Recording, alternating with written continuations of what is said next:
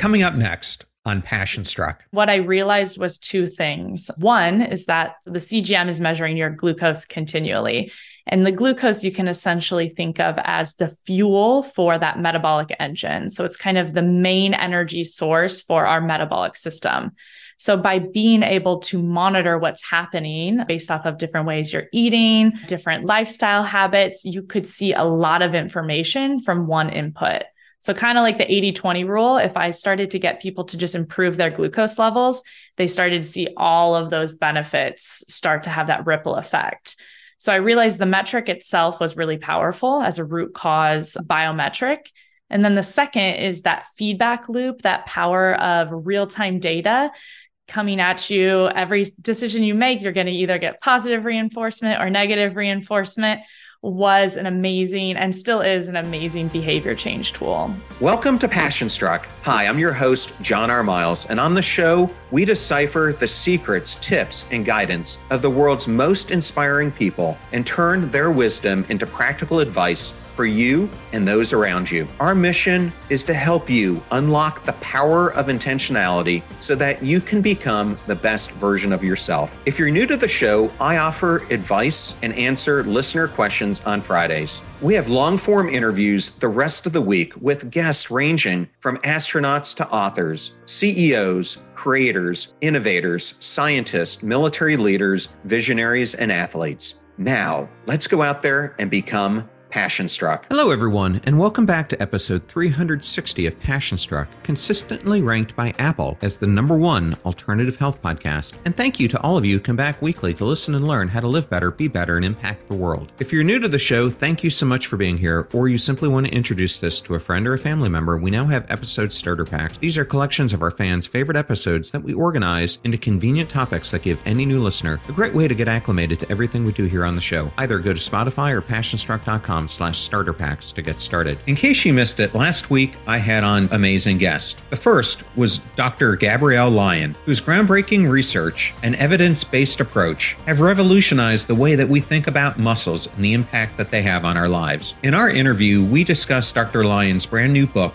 Forever Strong, a new science based strategy for aging well, which provides a blueprint for boosting your metabolism, building strength, and extending your life. The second interview was with Simone Stolzoff, author of the brand new book, The Good Enough Job. Instead of treating work as a calling or a dream, we discuss how we can redefine work as a vital part of life rather than our entire existence. Please check both of those episodes out and if you liked either one of them or today's, we would so appreciate it if you gave us a five star rating and review. These go such a long way, they really do, in bringing more people into the Passion Struck community. I also know we and our guests love to see comments from our listeners. Today, we have an incredible guest, Kara Collier, who's transforming the way we approach nutrition and wellness. As a registered dietitian nutritionist and the co founder as well as VP of Health at NutriSense, Kara's expertise is reshaping the landscape of personalized health. Notably recognized as the Forbes 30 Under under 30 recipient, Kara is driven by her passion for harnessing modern technology and expert guidance to empower individuals on their journey towards optimal well being. In this episode, get ready to shatter the misconceptions that might be holding you back from your health goals. Kara will debunk the myths surrounding weight loss, including the notion that it's all about the calories in versus calories out. She'll also explore the fallacy of focusing solely on insulin and hormone balance as the key to a healthier you. Ever wondered what a continuous glucose monitoring system is and how it can revolutionize your understanding of your body? Body's responses, Kara will unravel the significance of wearing one, helping you uncover how your body reacts to food, exercise, stress, and sleep in a personalized way. Discover why glucose, often preferred as a biomarker, plays a pivotal role in your well being. Stable glucose levels not only translate to consistent energy levels, but also have the potential to bring about weight loss as a natural consequence. Kara will also dive into the intricate realm of genetic risk factors, unpacking the significance of genes associated with Alzheimer's and cardiovascular disease. She'll illuminate the concept concept that genetic predisposition is only one piece of the puzzle. Kara draws a compelling analogy likening genetic risk to a loaded gun with lifestyle habits as the trigger, something you have the power to influence. And if you're curious about optimizing your diet, Kara's insights into the omnivore diet will intrigue you. She'll also guide you through enhancing your body's innate detoxification processes, paving the way for a more vibrant and healthier you. This episode is a treasure trove of wisdom you won't want to miss. So let's dive in and ignite the passion for a healthier life with Kara Collier. Thank you for choosing Passion Struck and choosing me to be your host and guide on your journey to creating an intentional life. Now, let that journey begin.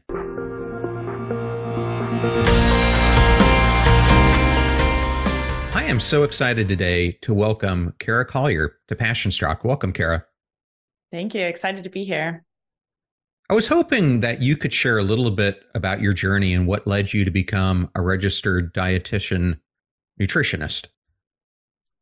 Yeah, so I've grew up always interested in health and nutrition. I played sports in high school, growing up into college, and I remember a dietitian coming in and talking to us when we were freshmen in high school and just explaining the very basics of sports nutrition, fueling yourself properly. I made a few really minor adjustments to my nutrition and could immediately see the benefit in my physical performance.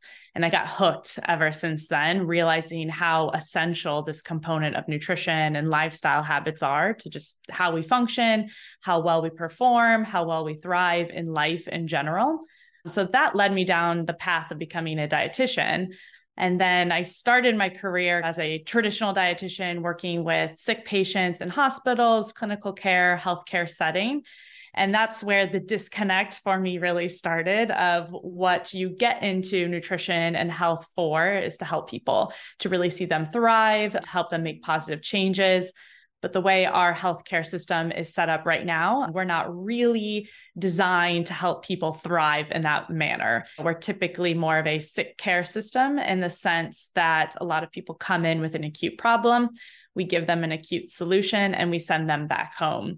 So, what I really was passionate about and what I cared about, I wasn't able to do in the clinical traditional healthcare world. Really wasn't able to help patients at all. And I was seeing them way too late. So then eventually pivoted and created my own solution to the problem, which I'm sure we can dig into, but took that entrepreneurial turn in order to really see uh, that passion for nutrition and helping people come to fruition. Well, thank you for that. And on the show, we have had a ton of health professionals, and the system today, in many ways, promotes black and white thinking. And I know for myself, there seem to be so many protocols that you have to manage that it really becomes yourself being the general contractor of your own health to navigate this system, putting you in the center because it doesn't appear anyone's looking at the holistic picture. So, when it comes to this black and white thinking, could you explain the effects that it has on our overall well being? Yeah, absolutely. And you're correct that you really have to be the advocate and the center for putting all the pieces together, asking the tough questions of your healthcare professionals. That's something I would encourage everyone to do. A lot of times we take these recommendations from doctors, specialists, at face value and we just do it. So always questioning, probing, asking follow up questions, and trying to put all the pieces of the puzzle together.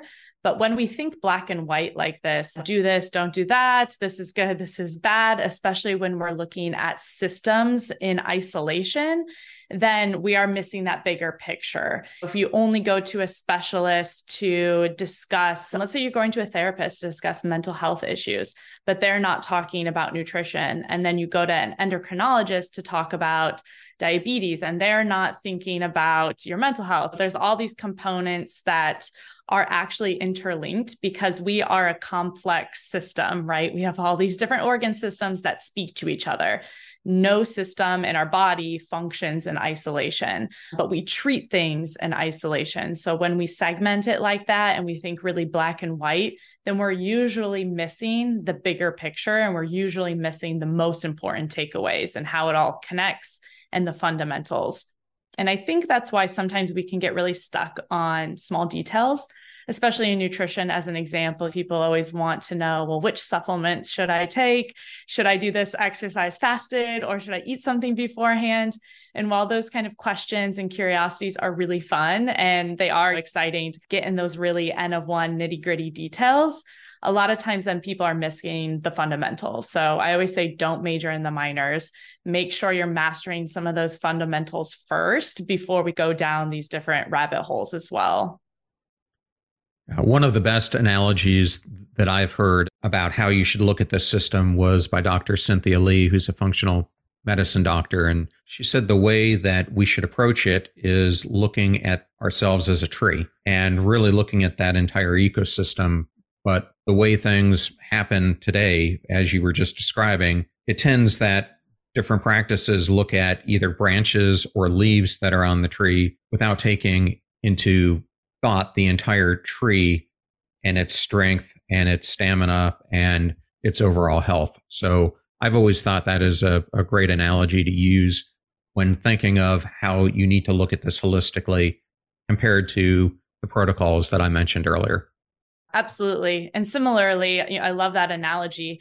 Not only do we make the mistake of looking at things in isolation versus the whole system, but we also tend to look at what is immediately in front of us rather than the root cause. Let's say a leaf is falling off the tree and we might think there's something wrong with the leaf, but maybe it's probably a deeper issue like the seasons are changing, temperatures are changing, not getting enough water. So usually there's this bigger root cause happening, but a lot of times we put a band aid approach. We tie the leaves on the end of the tree to make them stay, or we're not really thinking about what's happening at the root cause. And I think that's the other major flaw of the way we approach some of these complex conditions and symptoms in our current system.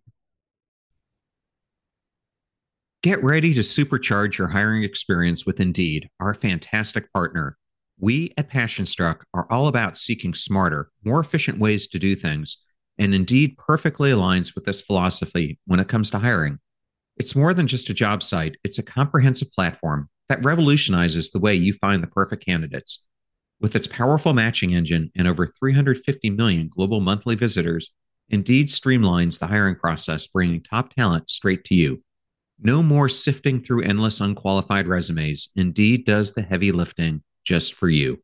And what I love about Indeed is its ability to centralize all your hiring activities, from scheduling interviews and screening applicants to messaging candidates. It's all in one place. During my career, I've hired thousands of employees, and I only wish I had Indeed's efficiency and speed back then. And here's a fact that absolutely blows my mind 93% of employers according to a recent survey, say Indeed delivers the best quality matches over other job sites. That's quality and speed hand in hand. And listeners of this show will get a $75 sponsored job credit to get your jobs more visibility at indeed.com slash passionstruck. Just go to indeed.com slash passionstruck right now and support our show by saying you heard about Indeed on this podcast. Indeed.com slash passionstruck. Terms and conditions apply. Need to hire? You need Indeed. I know all those discount codes are difficult to remember, so we put them all at passionstruck.com slash deals. Now, back to Passionstruck. I want to go into a little bit about genetics because genetics and epigenetics is something that I'm very interested in. I've had a number of people come on the podcast, like Kara Fitzgerald, Mark Hyman, Will Cole, and others, C. McDermott, to discuss this. A lot of people believe that genetic risk factors are often considered unchangeable. I don't agree with that. Can you explain the analogy of genetic predisposition? And I've heard you talk about this on other podcasts, but how is it like a loaded gun and how our habits and lifestyle influence the outcomes?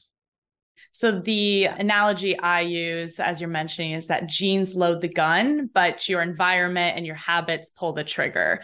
So you may be at a predisposition for something based off of the genetic hand you were given. We don't get to choose these things in life, but we're given predispositions to different conditions. Maybe you look at your family history and that 80% of the people in your family have had a heart attack by the age of 60 and have had cardiovascular disease. So you're most likely at a genetic risk for also having cardiovascular disease and are probably a higher risk of heart disease um, and heart attacks. But there are very few genes that are deterministic, which means you get this gene, you get the condition. So there's very few. Vast majority are just increasing your risk and then different lifestyle habits or those epigenetic factors. So your environment, your diet, your lifestyle, those are the type of things that might switch those predetermined genes on or off. So there is so much more in our control than people realize. And I actually emphasize to people that the more you have a maybe suboptimal genetic hand that you've been given, the more important it is to really pay attention to those lifestyle habits. Because you're at a higher risk, but you still have so much in your control to not make sure that's your destiny. I've heard people who are like, well, both my parents got diabetes and it doesn't matter what I eat, I'm going to get diabetes. And it very much does. I can guarantee you that you don't have to be on that same path that your parents were on if you make the right lifestyle habits to set yourself up for success. And it's good to know those genetic histories because you really want to know what things to pay attention to, what things to be extra diligent about, but don't ever let it discourage you or disempower you from feeling like you are in control of your health because there's so much more that is actually flexible based off of our lifestyle habits than deterministic, like I was mentioning. I'm so glad you brought up those lifestyle choices because this podcast is all about the power of the micro choices that we make every single day and how those choices wind up either leading to a life of vitality or the opposite direction. And I remember one of my favorite podcast interviews I've done was with my friend Katie Milkman, who's a behavioral scientist at University of Pennsylvania. And the reason she became a behavioral scientist is because she was doing some research on health outcomes and what she discovered is that two thirds of people, by the time they become over 50, end up living the rest of their life with two major conditions, if not more. And when she started looking at all the data behind it, what it all showed is that can be completely altered by the lifestyle choices that you make. Or if you decide not to make those lifestyle choices, it can cause those conditions to increase in magnitude and severity. Is that something that you have seen as well? Absolutely. It's so true. And I really specialize in hone in and metabolic health as the core foundation of health. And so, metabolic health related conditions, most commonly we think of type 2 diabetes, but also cardiovascular disease. It's estimated that 80 to 90% of cases of type 2 diabetes and cardiovascular disease are preventable. Um, so maybe I estimate it's probably even higher because uh, I think these are largely lifestyle related. But the vast majority of these chronic health conditions are preventable. We don't have to end up there, but most people do. Because, like you're saying, it's these micro habits, it's these small habits that stack on each other day after day. And you can either send those habits in that positive flywheel effect where you're stacking positive habits that are going to put you further and further away from ending up with chronic condition. Or you can have that po- that negative flywheel of those small habits that add up that kind of slowly get you there. Because what people realize this, but we don't think about it often, is that these conditions take decades to develop. You don't wake up one morning with type 2 diabetes. These are habits that have stacked up on each other for 20, 30, 40 years.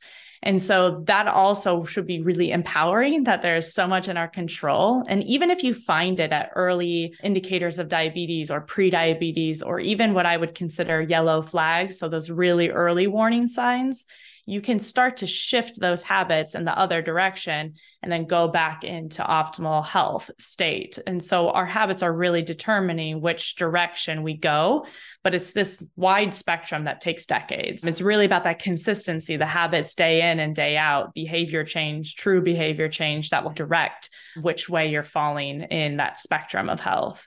I was having lunch uh, about a week ago with my friend, Dr. Cyrus Khambatta. I'm not sure if Cyrus, but he is one of the co authors of the book Mastering Diabetes. And what he and Robby discovered is that virtually 99% of type 2 cases are reversible with lifestyle changes, which is just incredible if you think about it. So the statistics indicate that I've looked at that only a small percentage of American adults are metabolically healthy. What do you think are the factors that contribute to metabolic health, and how can we work towards achieving a more metabolically healthy body? Yeah, as you mentioned, it's estimated that only 7% of the US population is in metabolically healthy state. I actually estimate it's possibly even lower because the thresholds they're using in that study are standard reference ranges when really uh, we like to look at it from a little bit more of an optimal lens.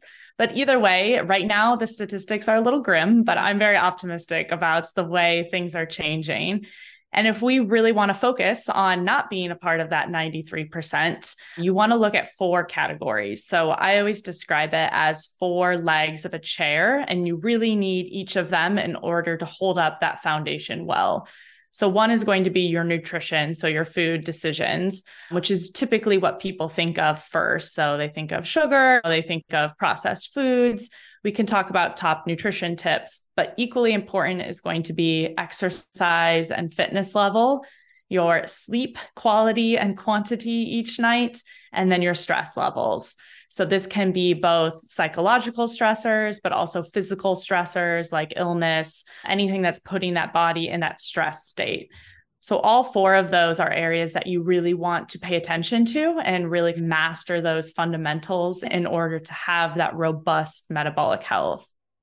I love that analogy because about 15 years ago, I started working with a career coach. And at the time, I was a Fortune 50 executive getting completely burned out and told me that I was living my life as if it was a stool that only had one support, and that support was the constant grind. Hmm. And although it was bringing me money and other things, it wasn't bringing me happiness, it wasn't bringing me wellness, it wasn't bringing me relationship health, etc. So he told me instead of building my life like that, to actually look at it as a stool with multiple supports. And those supports can be anything that a person wants. But for me, I decided to make them all components of my overall health. So it, it got into physical health, mental health, emotional health, spiritual health, and relationship health. And that's over the past decade or so how I have tried to live my life. And it makes such a huge difference in not only impacting sleep quality, as you mentioned, but your cognitive ability to perform as well as just feeling so much more alert and just vibrant in how you're carrying out each day. So love uh, that you brought that up.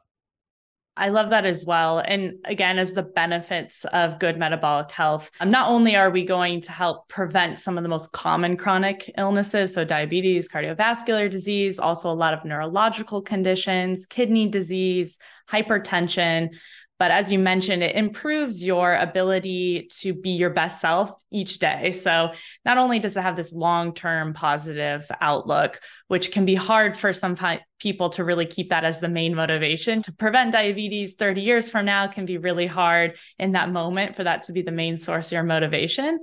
But by doing these habits that support good metabolic health, we also see that impact in our day to day, our energy levels, our cognitive capacity, ability to have strong executive functioning skills, focus, attention, and then also our mood. So, a lot of times, those swings in our glucose values, that erratic uh, metabolic health can lead to feelings of irritability, crankiness, sometimes anxiety for some people, hanger, that sleepiness, that post meal nap feeling. So, all of these can be tied uh, to that metabolic health status as well. So, you get that immediate benefit of feeling better day to day. And then, of course, that's going to also contribute towards disease prevention, longevity.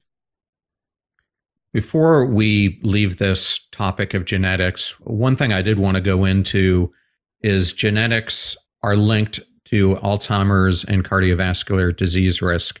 Can you discuss specifically what is impacting Alzheimer's and dementia, and if there's any way that people can make lifestyle changes to help thwart the onset of those later on in life? Great question. And related to the genetic component, many people might be familiar with a gene called ApoE. So, this is a lipoprotein. It basically transports lipids from your body to your brain as like that main system. And there's a genetic variant. You can either get a two or three or four from your mom and dad. So you get two of them. And the type four is one that really increases your risk for both cardiovascular disease and Alzheimer's. And I happen to have two copies of the four. So this has become a personal, strong interest area of mine to really understand that risk factor for Alzheimer's and other neurological conditions and what you can do about it. And again, as we've mentioned, the biggest conclusion I have come to is how much control we have, and that you really get to determine this outcome with your lifestyle habits. But With Alzheimer's in general, many people have started to call it type 3 diabetes because there is such that crossover between diabetes and Alzheimer's disease. We're seeing that by the time you get dementia, that you have essentially insulin resistance in the brain. And so there's this clear connection that similar mechanisms that are happening in diabetes are happening in dementia and Alzheimer's. And so it's really a decreased energy availability in the brain because that energy system isn't working well, which can lead to all host of downstream effects like inflammation in the brain, which then leads to the things like tangles and neuro dysregulation within the brain that leads towards those symptoms of Alzheimer's. So those are very connected. And so anything that we do to improve our metabolic health overall is also going to help protect us um, from Alzheimer's disease, dementia, whether or not you have a higher genetic risk. Um, they're still going to be protectives. Again, we're going to look at those pillars of what you're eating, how much you're moving and your fitness level, your sleep quality, and your stress levels. And all of those things are going to help contribute to that healthy brain functioning, again, day to day and that cognitive capacity, but also that long term protection. And one of the people I'm so glad who has come out in public about his own predisposition to having the ApoE4 gene mm-hmm. has been Chris Hemsworth. And I think it's been so great how he is sharing his story, but also the lifestyle changes he himself is making because of it. But one follow on question I had is I have heard that there is a link between alcohol consumption and it having a greater impact on someone having Alzheimer's or dementia. Do you find that research to be true? I do. So, one mechanism at play for those who are at a higher risk um, of dementia, especially if you have the ApoE4, is that there tends to be a leakier blood brain barrier, basically. So you're more susceptible to the negative effects of anything that would be considered a toxin, which alcohol is a toxin. Whether we want to admit it or not, it is. And so we are more susceptible to those negative effects if you do have some of this genetic predisposition. But this also um, includes other toxins like your water quality, your air quality, choosing organic produce whenever possible, cosmetics. There's a lot of sources of toxins within our life. So it's really one key pillar um, for that preventative aspect, especially if you're at that genetic predisposition, is analyzing all sources of toxins within your system, minimizing as much as possible. So, removing alcohol, if somebody is able and willing to do that, and removing some of these other sources of toxins, and then also increasing your ability to naturally detoxify because we're never going to be able to remove them all from our lives. This is sweating, having healthy, regular bowel movements, which means eating plenty of fiber, and then getting a nutrient rich diet. So there's a lot of various plants, especially cruciferous vegetables. So things like cabbage, kale, um, that can help us detoxify a little bit as well. Well, we're going to spend the remainder of the time talking about glucose monitoring and some of the science behind it. But I thought before we jumped into that, it might be nice for the listeners to hear the story behind you co founding NutriSense and what motivated you to focus on leveraging modern technology to enhance individual health. Yeah, I was working as a dietitian in the hospital, as I mentioned, and I was primarily working in ICUs, so critical care nutrition. And typically, you imagine that being something like a car accident, trauma, gunshot wounds. But typically, what I was seeing over and over were acute complications of lifestyle related chronic conditions, as we've been talking about. So, if you let your diabetes get out of control for a while, or maybe you never knew you had it because you don't go to the doctor, eventually you might show up in a acute situation where you might need to be put on dialysis or you might need a leg amputation or let's say you've let your congestive heart failure go too long. Now suddenly you're all swollen up and you need to get all of that drained out. So we have people coming in with preventable conditions and preventable acute situations and after seeing that over and over and really trying to make change from within, I realized that in order to be impactful in the way I wanted to be, I needed to talk to these people 30 years earlier and I needed to have more powerful solutions that were actually going to be motivating and help create sticky behavior change. So from there, I left and went to a different startup, but was mulling over this problem when I really started to think about the continuous glucose monitor as a tool. So, historically, these are prescription devices, medical devices that have been used mostly with type 1 diabetics, which is the diabetes you usually get in childhood, where your body doesn't make any insulin. And so I had used them with my diabetic patients before, but I started to realize that maybe this could be a tool to help solve some of those root cause issues I was seeing in the hospital system.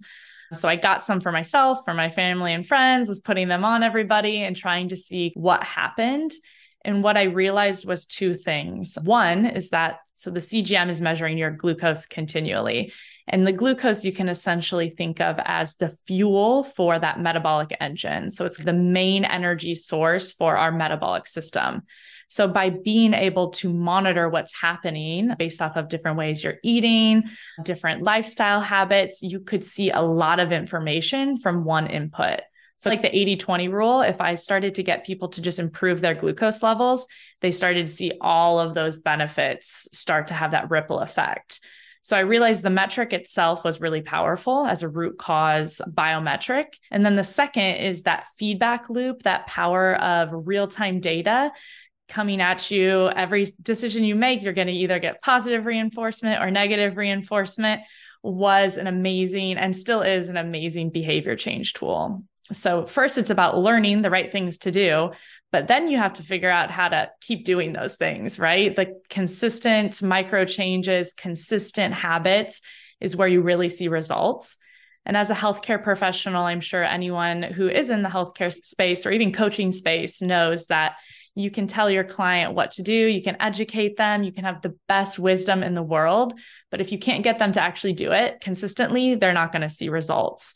So that was the other major takeaway I saw from the CGM is that people were actually sticking to things and seeing results. And that's when I realized there was a lot of power in this device that wasn't being used outside of this kind of very medical setting.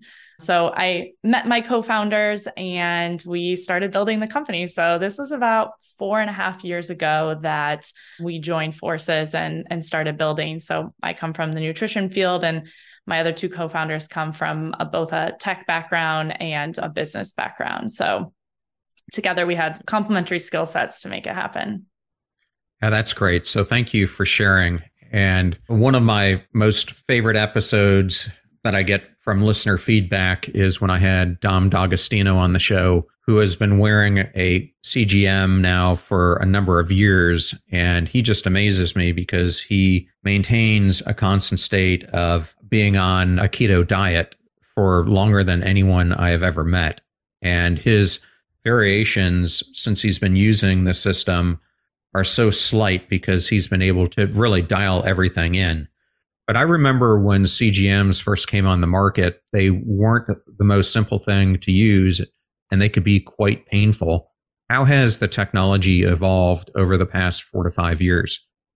It's evolved quite a bit. They've gotten smaller, cheaper and easier to use. And so we imagine that trend is going to keep going. And there's actually a new generation of sensors from the main manufacturer being phased out right now. It's released in Europe and it's coming in the US soon. And it's even smaller, even easier. So the technology has really improved over a short time span. So 10 years ago was when they were very first introduced and it was really only medical setting they only lasted i think two days at the time and they were thousands of dollars a piece and now the average cgm there's two main manufacturers who create them um, but the one we use uh, lasts 14 days and they're pretty small and it really truly is painless. So if anyone has pricked their finger with a glucose meter or gotten their labs drawn for, for any sort of lab draw, that is much more painful than putting on the CGM with the CGM itself, I always describe it as like an easy button, if anyone remembers that reference. But you put it on at home, it's in this little contraption, and you put it on the back of your arm and you just push that button, and then it's there, and you really truly don't feel it because it's just this microfilament that's going just below the surface of the skin. And then you do all, all your normal activities with it on. So sleep with it on, work out with it on, and then they last 14 days. You peel it off, and then you can put on another one. And can you provide a brief overview of how the CGM works and why it's beneficial to our health? So it works, as I mentioned, you put it on the back of your arm, and there's just this small microfilament that goes just below the surface of the skin. And what it's actually measuring is the glucose in your interstitial fluid. So that's just like the fluid in between cells. So it's not even going the, to the depth of your blood vessels, which is why it's so painless to put it on and you really don't feel it at all while it is on there.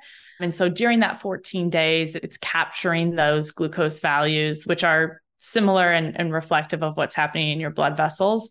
Essentially, the glucose diffuses from the blood vessels into the interstitial fluid. So they're the same. And then what happens is the device itself can hold up to eight hours of data at a time. And then we have a phone application um, where you just scan the app over the sensor and you get updated real time data. So you could scan it every two minutes and get updated two minutes of data, or you could go eight hours without scanning and it would pull that last eight hours of data. So then what you're left with on the app is seeing basically a 24 7 movie picture of what's happening with your glucose values, which is really interesting and unique because there aren't a lot of things where you get that 24 7 view. So we can get that with our heart rate. We have a lot of heart rate monitors that are easy to wear, Apple Watch, Garmin, etc. Uh, you can also do that with HRV, which is a variation of that. But besides those, you don't have a lot of metrics that we can measure continuously like that. And that's part of the reason that the CGM is so valuable, is because we know the difference between viewing a movie versus just a picture is a movie tells a thousand words. And so we're going to see all the nuances of what's happening, and you're going to learn a lot more in that two weeks of data. It would take you probably months of pricking your finger, getting those snapshots of glucose values in time to get the type of information that you could get in just two weeks when you're seeing it continuously. Because you can see right then and there, oh, I had a really large glucose response to that meal. Tomorrow, I'm going to try that same breakfast, but I'm going to swap toast for berries and see what happens. And then you make that change. And then the next day, you see what happens in real time. And then let's say it's it's much better. It's completely normal. So now you know, okay, that change now resulted in a better meal choice for me. Or maybe it's still a little high, but much better. So now you try swapping something else. So you can make these quick iterations with your meals and get your glucose values into normal ranges pretty quickly, especially at mealtime, because of that continuous feedback loop. And that's really why it's so helpful for both creating the habits that you want to stick to, but then also creating that motivation um, to keep going. Because now people know with real data that thing works, or that thing is not so good for me, or this is a better decision than that, rather than that information just coming from a professional or a blog or a podcast. When people see it, real data from their body, it has a new level of significance to them, which is then much easier to actually find that motivating and we know that once we've built that kind of intrinsic internal motivation, we're much more likely to actually stick to something and really do it. Yeah, well, thank you for sharing that. And I've got two great episodes coming up all about habit change one with BJ Fogg, who basically wrote the book on it, and the other one with Dr. Jud Brewer, which is also a great discussion on this. I wanted to ask you a follow up on that. In your experience, how does the mind body connection become more apparent with the data backed insights from CGMs? This is a huge insight that a lot of our customers will actually say to us, but they didn't expect to experience. When we have that data to now match with how we're feeling subjectively, you can really enhance that mind body experience, as you're mentioning. So, a lot of times, some of the daily symptoms or feelings or moods we're having are actually connected to our glucose levels, but we don't realize that. And then there's also the problem that normal is normal. So, if every single day you're feeling a little bit of brain fog, difficulty focusing, maybe some irritability, but that's how you feel every day, uh, it just seems like that's normal. And you don't know that there's another way to feel. And then often we'll see that those symptoms are actually tied very closely to what your glucose levels are doing. And then you start to improve them. And now suddenly you realize that there's a new normal, a new way to feel that you didn't even realize before. But what tends to happen as people start to correlate, maybe I feel personally shaky and jittery when my glucose is high. And so now, if I wear enough of the sensors and I start to really pinpoint that feeling with the data, I now know when my glucose is high and I'm not wearing a sensor. So you don't have to wear it forever because you've really enhanced that mind body connection to know what it feels like to be in an optimal glucose range. You know what it feels like when it's high, when it's low, and then you can correlate those things. And it helps us listen to our internal signals better babies and children are really good at this. They're really good at listening to their internal signals. They're good at stopping eating when they're full. We lose that ability as adults due to a variety of factors that happen. But when we can enhance that mind body connection, we get a better sense again of really listening to our body cues. And that also helps build that sustainable habits and more realistic changes when you can really tune in to how you are feeling. I wanted to just expand on that a little bit because one of the most important things I want listeners to get from this is the importance of stable glucose levels for both energy and weight management. Can you just take it a little bit deeper in those areas? Absolutely. So, with energy, and this is one of the biggest benefits because everybody wants to feel better and have better energy. And so, if you think about what is metabolic health, what is metabolism? It's essentially all of the processes to turn food into energy and either turn that into energy that we use right away, turn it into a stored form of energy, then tap into that stored form of energy to use it when we need it. So, metabolic health is essentially all of these processes to process energy. So, just like a car, if we have a high performing car, but we don't take care of it, we don't ever give it an oil change. We don't ever switch out the brakes. We are putting the wrong fuel inside of it. It doesn't run well. So that's exactly what we can think of with our metabolic health. We have this system built that is incredibly complex and beautiful and impressive. But if we're feeding it the wrong fuel, um, if we're never giving it rest and repair, if we're giving it all of the wrong inputs, then it just doesn't function as well. And then this typically first presents as poor energy levels, fluctuating energy levels, that feeling like I was mentioning of kind of brain fog, not at your sharpest, best cognitive capacity either. And this is because when our glucose levels are fluctuating all over the place, that's essentially that fuel system, that energy system directly. So many people will see what's called reactive hypoglycemia after eating something kind of sugary, maybe a juice that has a bunch of extra sweetener in it. And what we see is that big glucose spike. And then your body tries to correct it, but it overcorrects. And then we see this big glucose dip afterwards.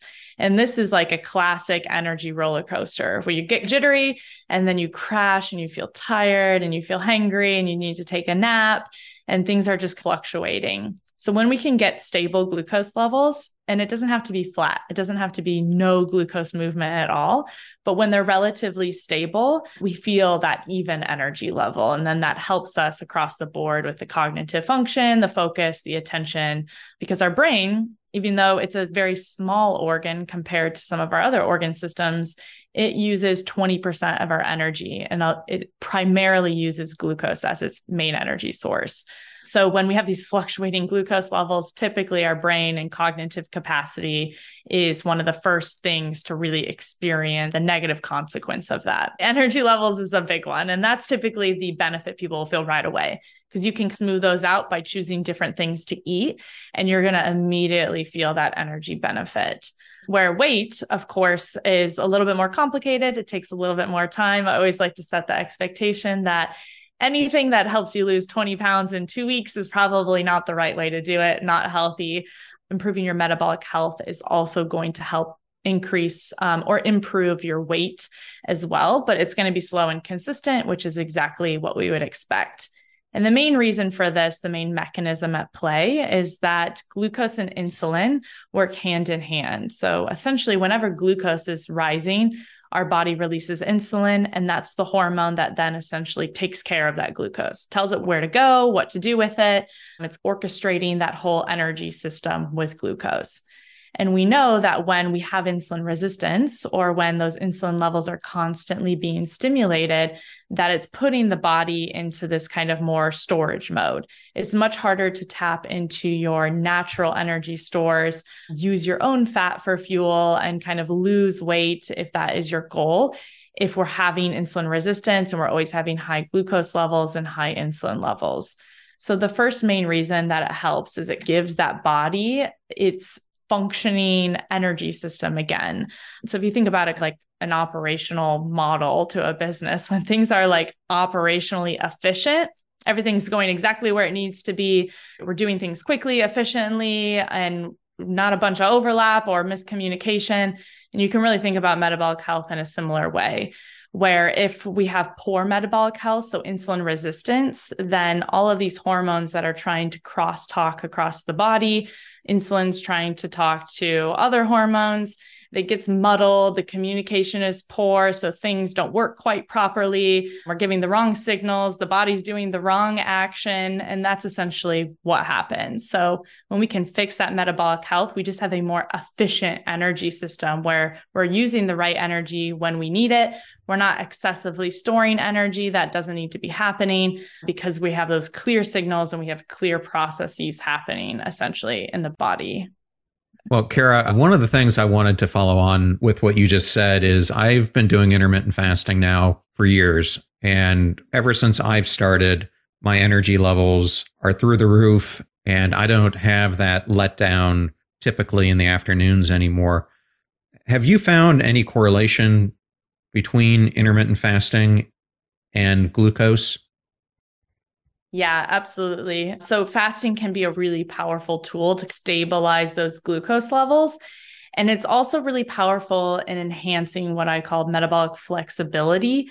So, that ability to use different fuel sources depending on what's appropriate.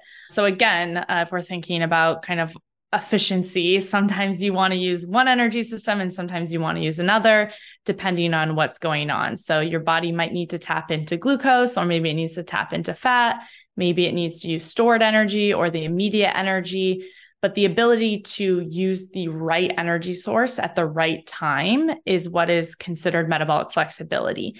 And fasting really improves our metabolic flexibility. So it enhances this ability for the body to use the right fuel system, which then is also going to lead to those more even glucose levels because there's the typical stereotype of sugar burners, which I really don't like that term because it's not technically correct. The 93% of Americans who are not metabolically healthy are typically only able to process glucose as the primary energy source. And so, if they're not getting glucose or some form of food that they can turn into glucose every two to three hours, then they're getting those symptoms of hunger. Then their body doesn't know how to process the stored fat. It doesn't know how to process other energy systems that can keep them going and feeling stable in between food that they're eating. And so, what we're trying to do is be able to use all types of fuel, and fasting helps teach our body how to do that and really stabilize those energy levels. So, it's a great tool, especially if people are really trying to get um, their metabolic health in that good working order. It's a lot easier for people to do intermittent fasting typically than some other strategies that are maybe harder to implement, like the actual food choices, which is important too. But intermittent fasting can be a really good place to start for most people. Okay, thank you for answering that. And Kara, we've talked a lot about glucose. I also wanted to talk about insulin. And I've heard you use the analogy the boy who cries wolf in describing insulin. Can you explain this concept and its implications for our health? As we mentioned, insulin is a hormone, and when glucose rises, insulin rises. And the reason that insulin is so important, and that you probably have heard people talk about insulin and insulin resistance on all different platforms, is because insulin does a lot for our body. So it's essentially telling, especially our glucose, but not just glucose, it's telling it what to do when we have higher glucose levels. So either to take it up, take that energy up and use it right away. So fueling some sort of energy need, or put it into glycogen, which is our glucose storage form, or turn it into fat to be stored, or synthesize DNA or proteins, et cetera. It's really important. And whenever we have insulin resistance, all of those functions don't work as well. So we're going to see that downstream effect on every basically energy source, not just glucose, but also lipids, fats, proteins, DNA, etc. And so many people talk about how important insulin resistance is to avoid, but to understand what's happening there, I think the boy who cried wolf is the best analogy. So, really, what we're seeing first is that our body remains sensitive to the effects of insulin. So, insulin sensitivity is another term you might hear, but essentially that means when the body releases insulin, our cells know what that signal means and they do what they're supposed to do. So, the first thing, deviation from normal, that happens is that we have to have higher insulin levels to have that same effect. So, it's like at first, the boy who cries wolf, you say your message, cry for help and everyone responds. We're like okay yes like we will do what you are wanting us to do. You're screaming. We'll take care of it. It's the same thing. When our body releases insulin our cells are like great yep we'll turn this into lipids. We'll make some proteins. We'll do what we need to do. But if we're constantly stimulating insulin the first thing that happens is we get high insulin levels. And so we start crying wolf a lot. And eventually everyone's, we're not listening to this anymore. We're not taking this signal seriously. And so then that second thing that happens is that insulin sensitivity decreases. So our cells aren't responding to the message as well. And so those two things coupled together, high insulin levels, but low sensitivity to that insulin signal, are when we have this mismatch. So that's why it can be confusing. It's like our body isn't responding to insulin, but our insulin levels are high. And that's a clear signal for metabolic dysfunction because the body doesn't know how to process this hormone anymore. And it was trying to compensate by doing more and more until eventually it wasn't working at all. Well, thank you for that backdrop. And I was hoping we could talk about a few things that help combat these elevated levels of both glucose and insulin. And the first one I wanted to ask you about is what type of exercise proves most effective? Yeah. And I'll give the cheesy answer that any exercise is better than no exercise. If you're starting at zero, anything you like to do or you think you'd be able to be consistent with is better than nothing. And then in an ideal world, we have a combination of both strength training and some aerobic exercise as well. If we're really going to make sure we don't neglect something in particular, I am a huge proponent of strength training and building up your lean body mass for many reasons, but especially glucose control and metabolic health. Our skeletal muscle are our largest sink for glucose to go, either as a stored energy form or just to get picked up to be used for energy. So, the more muscle mass we have, the more room we have for that incoming glucose to go. So it's essentially like a investment portfolio, so to speak, for our body. It's giving us that extra sense of security that our metabolic health will be good when we have lots of lean body mass. So really emphasize strength training, especially for women, because it can tends to get deprioritized in their workout routine. But aerobic exercise, especially what's called zone two, so that steady state cardio, is really helpful in improving our mitochondrial health. And that is the energy epicenter within our cells. So the stronger our mitochondria are and the better health that our mitochondria are in, then that's also going to have a ripple effect in that energy processing system and our metabolic health overall. So both are really helpful, but the most important thing is consistency try not to skip more than two days in a row. There was a really interesting study that showed uh, very fit people who took one week off, and you can see a statistically significant decrease in their insulin sensitivity from taking that week off. So, really, the goal is to be consistent. Try to do something every day, whether it's just walking, stretching, yoga, something is better than nothing. Another exercise that I've heard helps with this is doing spin classes. And I just read more about that in the men's health magazine. I think it was last month. Yeah. And that's really to help that mitochondrial function as well. So, that aerobic capacity, especially if you're doing it for longer, cyclists tend to have basically the healthiest mitochondria out there. They're impressive specimens, but it really helps to increase our body's ability to be sensitive to that effect of insulin, which means the more sensitive we are to insulin, the less our body needs to produce in order to have the same effect. So, increasing that insulin sensitivity through all types of exercise can really help to minimize the amount of insulin that we need in our system. Okay. And are there any specific supplements you found that are effective in helping mitigating these higher glucose levels? So, with supplements, again, I always caveat that supplements are supplemental. So, make sure that you're really thinking about kind of the fundamentals first. But the most effective supplement that we've seen is berberine. That one seems to work pretty consistently with almost everyone we work with and very low risk, low consequences. Typically, this is taken twice a day with meals and it's improving it actually has very similar mechanisms as metformin. If people have heard of that as an oral medication for diabetes, some people take it more for longevity benefits as well. But berberine seems to have similar mechanisms and work quite well at increasing our stabilizing glucose levels. The other thing that works fairly well that's a supplement, but is apple cider vinegar and taking just a shot of this before meals or diluting it in some water. I'll dilute it in like sparkling water, and that just tastes like a sparkling water beverage to me. And that helps in that acute moment really improve glucose levels if you eat it right before a meal. So, apple cider vinegar works really well as well. I did want to ask you a couple questions about diet. Sure. According to some NIH studies, that I've read, there are potential benefits of reducing dietary fat as opposed to cutting carbs for reducing your overall body fat. How can we interpret and apply these findings in practical terms? There are many diet wars out there of which macronutrient solution is best. Do we want to go low carb? Do we want to go high carb, low fat, high fat? What I have found is that there are many things that work well for people, and there is a lot of bio individuality. So, when it comes to nutrition, my recommendation is master the basics and then be very flexible, malleable, and empirical to then see what works for you.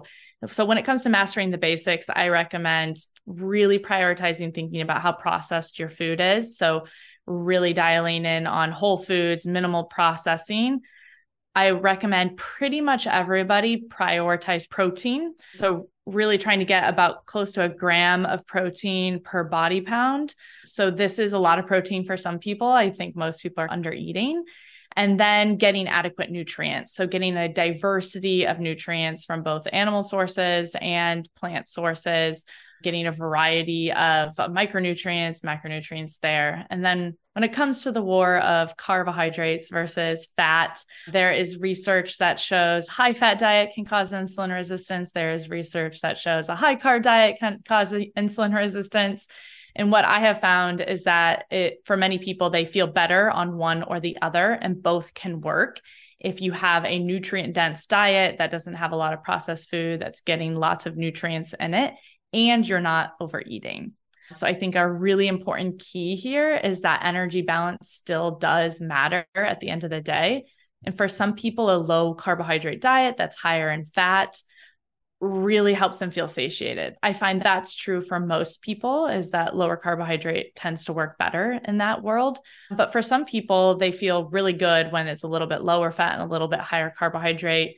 So I don't think it's clear. And those research studies, usually when you dig in deeply into the details, you typically see, I don't know this specific one, but you typically see exactly that in the results. So you might see that the average was that high fat was worse overall. But then if you look at each individual in the study, you'll typically see huge deviations. So you'll see that a fourth of the study participants had much better outcomes on lower fat versus higher fat. And then you'll see maybe a fourth had the exact opposite, but then the average um, result ended up skewing one way or another, but you'll see this big distribution in results. So, in my opinion, there's no one size fits all with macronutrients. The last thing I wanted to touch on was detoxification. Every single day, I drink a detox drink that I make up that has a number of drops that I use because I'm constantly concerned about colon and liver, my lungs, etc. And I do this through about an eight hour window. So I sip on the drink throughout the day. And I wanted to ask you these processes have gained attention in recent years. Have you seen any science based approaches to enhancing our body's natural detox mechanisms through dietary choices and through some of the detox products that are out there?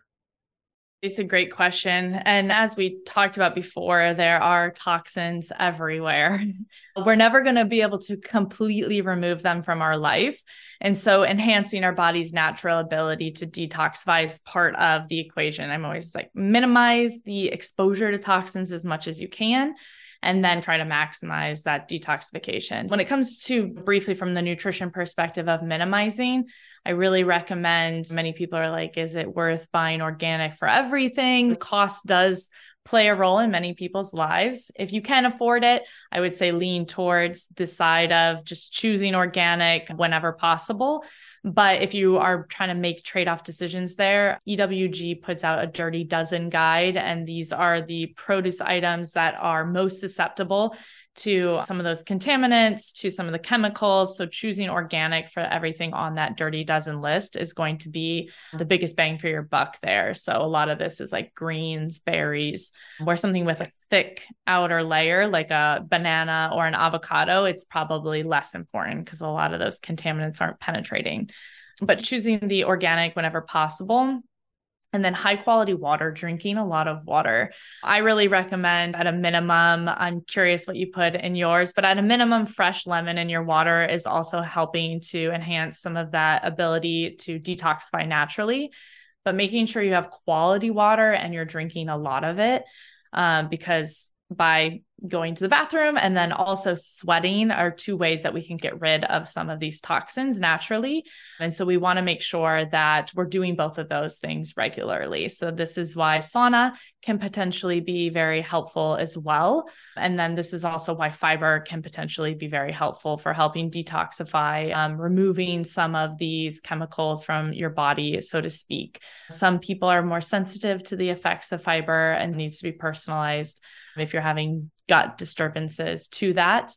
Then there are also natural detoxifying plants to include in your rotation and your daily meals as much as possible. A lot of these are those crucifers, cruciferous vegetables that we talked about, things like cabbage, broccoli, radishes, kale, all of these. Arugula is actually not a green, it is a cruciferous.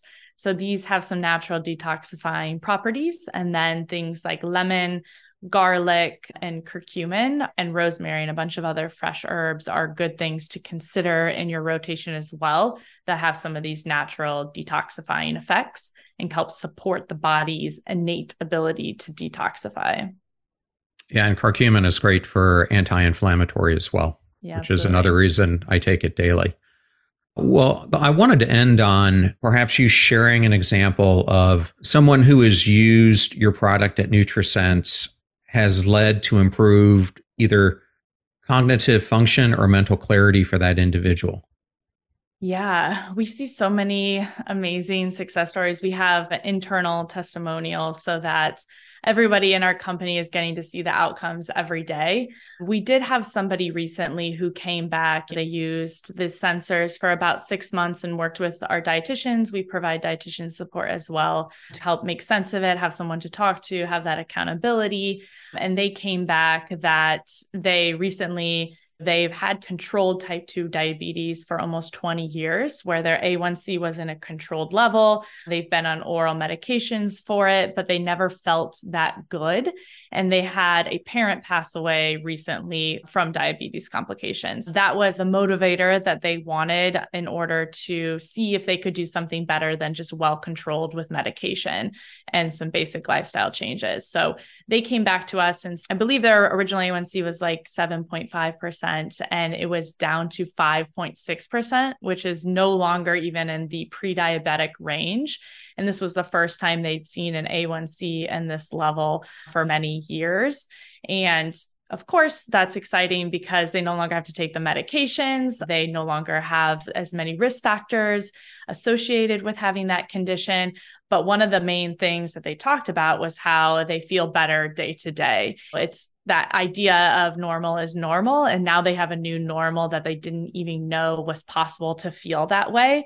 And a lot of that was related to the ability to not even need as much caffeine. Before it was, I think they were drinking five Diet Cokes a day and three um, coffee drinks just to keep functioning. And now they've completely removed that because they just feel energized naturally.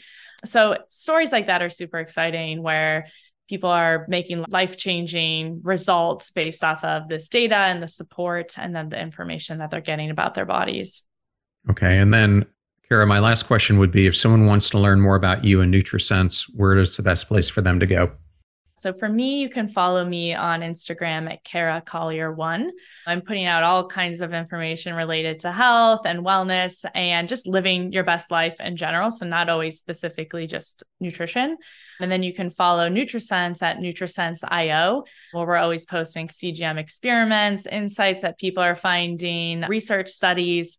And then if you want to try the sensors yourself, you just go to our website, nutrisense.io fill out a quick health questionnaire and we take care of everything else for you. So we'll ship the devices to your door. We take care of any sort of prescription process that needs to be done. A lot of people aren't sure if they need to go to their doctor, but you don't need to do anything except for sign up on the website. Well, Kara, thank you so much for joining us today. It was such a pleasure to have you on. Yeah, it was a blast. Thank you. I thoroughly enjoyed that interview with Kara Collier, and I wanted to thank Kara for the privilege and honor of appearing today on Passion Struck. Links to all things Kara will be in the show notes at passionstruck.com. Videos are on YouTube at both John R. Miles and Passion Struck Clips. Advertiser deals and discount codes are in one convenient place at passionstruck.com slash deals. Please consider supporting those who support the show. I have some exciting news that my brand new book, Passion Struck, 12 Powerful Principles to Unlock Your Purpose and Ignite Your Most Intentional Life is now available for pre-order order. You can find it on Barnes & Noble, Amazon, or wherever you buy books. Links will also be in the show notes. You can find me at John R. Miles on all the social platforms. You can sign up for my LinkedIn newsletter, which is titled Work Intentionally, or you can sign up for my regular newsletter titled Live Intentionally, passionstruck.com or johnrmiles.com. You're about to hear a preview of the Passionstruck podcast interview that I did with Thomas Curran, a distinguished professor at the London School of Economics and the acclaimed author of the groundbreaking book, The perfection trap. In our interview, we delve into the perilous journey, perfectionism. Perfectionism can come in many different flavors. And actually, that's the most interesting thing about perfectionism. There's no real one size fits all. So, one perfectionistic person is not the same as another because they will have different emphasis. Some people will be way more personally invested in their perfectionism. So that's to say they have an intense desire to be perfect and that need comes from within and they set excessively high goals themselves. They're quintessential overstrivers. And when they haven't met those goals, it can be very harshly self-critical. So this is what's called a self-oriented perfectionistic person. The perfection comes from within. The fee for the show is that you share it with family or friends when you find something useful or interesting. If you know someone who's interested in metabolic health, then definitely share today's episode with them. The greatest compliment that you can give us is to share the show with those that you love and care about. In the meantime, do your best to apply what you hear on the show so that you can live what you listen. Now, until next time, go out there and become passion struck.